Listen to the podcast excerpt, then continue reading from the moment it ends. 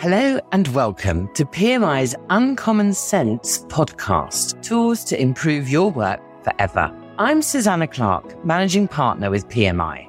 Our Uncommon Sense podcast is a 15 minute conversation with our expert consultants. They talk a lot of common sense, although much of it is not common practice. And that's what this podcast is all about. We want you to be inspired to improve your business through learning more about the tools which can help you succeed and grow. Today, I'm joined by Barry Byrne, Director Consultant for PMI.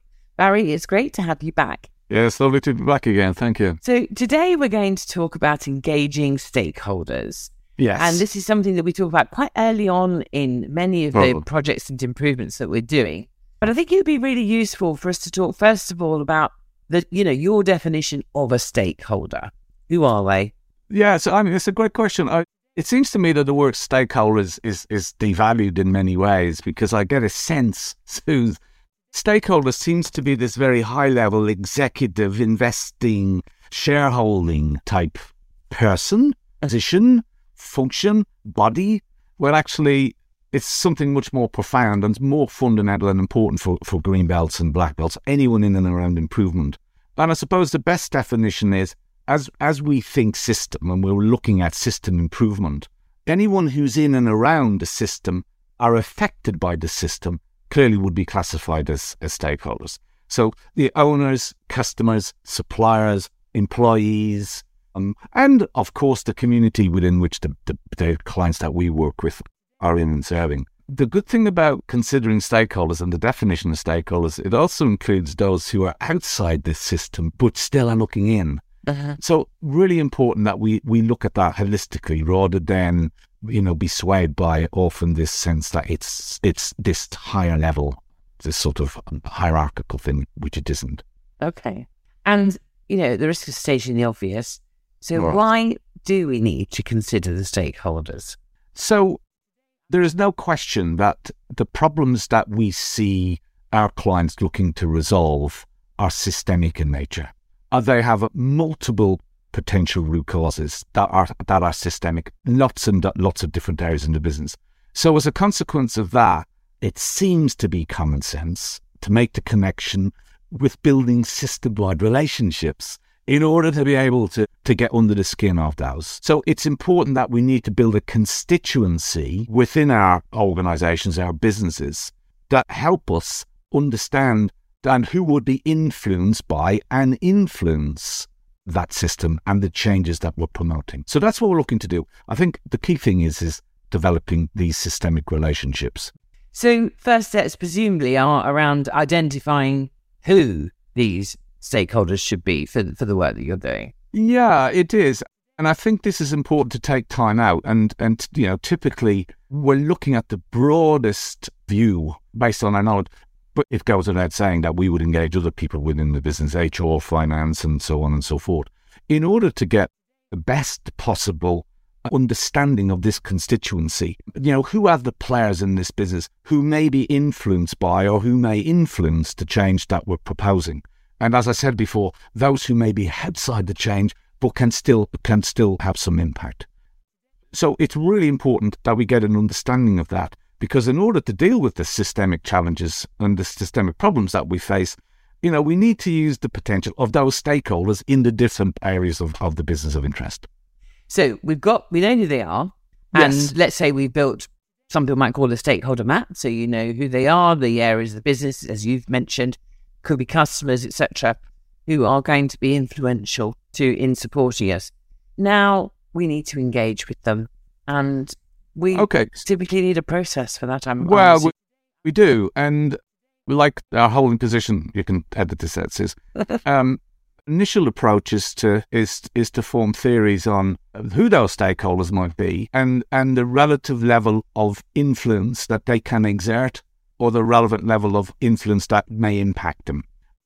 So generating the, the, the system map or that analysis of that system means that we can identify at the top level, clearly, you know, who are the key players, those who move and shake, those who typically would be the driving force behind change, who also have hierarchical accountabilities. So typically we would be seeing them as the, as the movers and shakers. And in order then to get a truly holistic view of that stakeholder community, we need to also understand those that are in the informal but nonetheless influential. So again, moving away from this thought that it's just the most senior executives in the hierarchy, we need to look at all of that. Now, the one caution flag I will apply here is this that our initial view of the organization in terms of stakeholders and the relative influence, and importantly, the support they will bring to bear, is a theory. It's a perception. And we need to remember that it's a perception. Our perception may be that a specific area of the business, a specific community, a specific function, a specific individual, if you will, may well resist this change based on prior knowledge, based on experience. And that's natural. However, the reality is we could be wrong. And so consequently, the process itself is, is well documented, but it is caveated with this flag. Our initial theories are perceptions. Our perception that this individual dysfunction may respond positively, constructively, or may not, or may be seen to resist. Because after all, what we're looking to do is we're looking to engage in the most appropriate way so that we can release the latent potential in all of those people that we've identified you know, consequently, although I'm, I may be over egging this, this, this orchestra and conductor, you know, we're, we're looking to conduct this orchestra, but in, we need to understand what music are we playing and consequently, what sort of skills do each of these musicians have in order for us to get a successful outcome. But there is no doubt that avoiding, understanding, and recognizing the strategy to deal with resistance maybe ambivalence, as well as championing, unfortunately makes the, the whole process of delivering improvement that much more difficult. And we know this from from work as as we know the hamburger model and, and, and Jack Gibb. You know, it isn't it isn't enough for us to articulate a compelling vision of what the future might look like. And we know today that is more difficult. Yeah. It's it's more difficult to satisfy everyone in terms of the demands that they would have on particular change what is really important, though, irrespective of what that future might look like, people need that reassurance, that confidence and comfort that they can safely transit to this new world, this change that we're proposing. And I think it's the second bit that is so critical and why it's something that we really need to do pretty much right up front in our improvement approach. I can imagine being in a situation, you know, and I have been in situations where I mean, like you say, it's a perception that somebody might not necessarily be a champion. It's not easy to then be brave enough to go and face into that. Is yeah. it? What advice would you give to people in that situation? Well, we, we and certainly I, I will tend, for those who know have worked with me, I, I will tend to use the three simple words engage, involve, and listen. And and and you're right. I mean, we will all have our own angst, our own concerns, our own foibles. And naturally, if we have a perception that someone may well be resisting, indeed hostile to this particular change, you know, it sort of behoves us to, to think about the approach before we set out. And of course, we need to mm, move out from this position of believing it to be true that this person is resistant, but actually to check our theory is this valid? I think I can say over my career I have gotten that wrong. I have definitely got it wrong. And and you know, I think we can tend to be deal with sensitivity around resistance if it's perceived and test it. I think what we also need to recognize is assuming someone would championing the work and they don't, I think can be equally debilitating. So my mantra will always be consider it before you do it. Yeah. Think about it. It is important that the vocabulary we use and the approach we take at least alleviate some of the concern that may well be true for that particular person. We're often up, are focusing in on what does it, what does this mean for me? What exactly is the relevance and appropriateness for what it is that we're proposing? How does that affect me, my my family, my community, my well-being, my welfare? You know, this this thing about predictability. So as as well as the process, I think it also behoves us to know something about the person that we're engaging with. Yeah you know, and something that I learned very early in my career was know the people that you're leading. It, in order to be at least best informed. But even then, human nature, the beauty of life is its variety. and of course, we cannot always predict. So I think I think sensitivity, you know, tact and diplomacy in terms of our approach, such that you know we're considering what is the most relevant and appropriate approach for the individual. And and I think it stood me in good stead to think of that as unique engagements.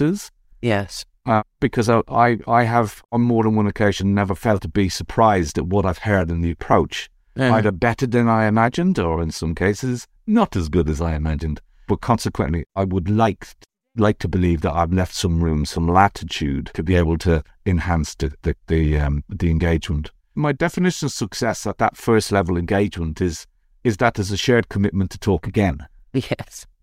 We're not in the business of converting. This isn't about overcoming resistance. This is about influencing, increasing people's readiness to change. I can't change anyone. I've no, I haven't. I think we can, can we can create the environment within which they feel safe to test that. But it's very different approach to increasing readiness of that individual to face into and prepare themselves for that change than it is to, I think, may well be seen to be a softer, easier path, which is to overcome resistance by a variety of means. I really appreciated also what you were saying earlier about sort of tact diplomacy and the whole piece around the difference between working with a stakeholder and telling them what you need from them as opposed to asking the stakeholder what you can do for them. Yes, yes. I think that's really important. And, and you know, I think, you know, we're dealing with adults, they're Yeah. mature people, a latent potential. And I so often releasing that potential from what are, you know, operators of processes who have huge skills. This, you know, treating them in that way and respecting that they have an opinion and often they have been victims of. I think it's really important to understand that there is a there is a point clearly, you know, that that we need to go on the data that's made available to us. I think it's important to treat others as we would expect to be treated. Um, and I often will put myself in their shoes. How would I feel? How would I feel if I was in that situation? And I think as the more we go through a career and the you know the more mature we are in years, you know, I look back on occasions when I now understand the motivation of people who were seen to be resistant and were dealt with as resistors. In summary, Barry, your final words on engaging stakeholders, what would your top tips be to people to remember? my top top tips have to be, and I'll repeat this mantra, is is think about it before you do it. Take time out to consider the broadest possible community who may be influenced by and be part of, or or may be implicated in some way as a result of the output or the outcomes. I think there's also an importance that the process is to seek to understand the needs and expectations of that community, but we also have to be pragmatists that you know, no one should expect to get be completely satisfied by everything that's going to happen. Um, and I, I think that's a, I think that's a rational, logical, and probably the safest approach to take. But being explicit in terms of my preparedness, in terms of what I am prepared to do, but also being as explicit in terms of what I would want the stakeholder to do. So we, so so there's no ambiguity in terms of that approach. Thank you very much, Barry. That was really great. Thank you so much for joining us. You can find more episodes of our Uncommon Sense tools to improve your work forever in our Knowledge Hub on our website, or, of course, your favorite podcast platform. And do subscribe so you never miss an episode. Don't forget to check out the show notes for this episode, where you'll find links to more content on this topic, which includes webinar recordings, toolbox guides, blogs, and infographics, and our training page. You can always drop us a line on team at pmi.co.uk and arrange a time to have a call to talk about how these tools can help you in your organization. We'd really love to hear from you.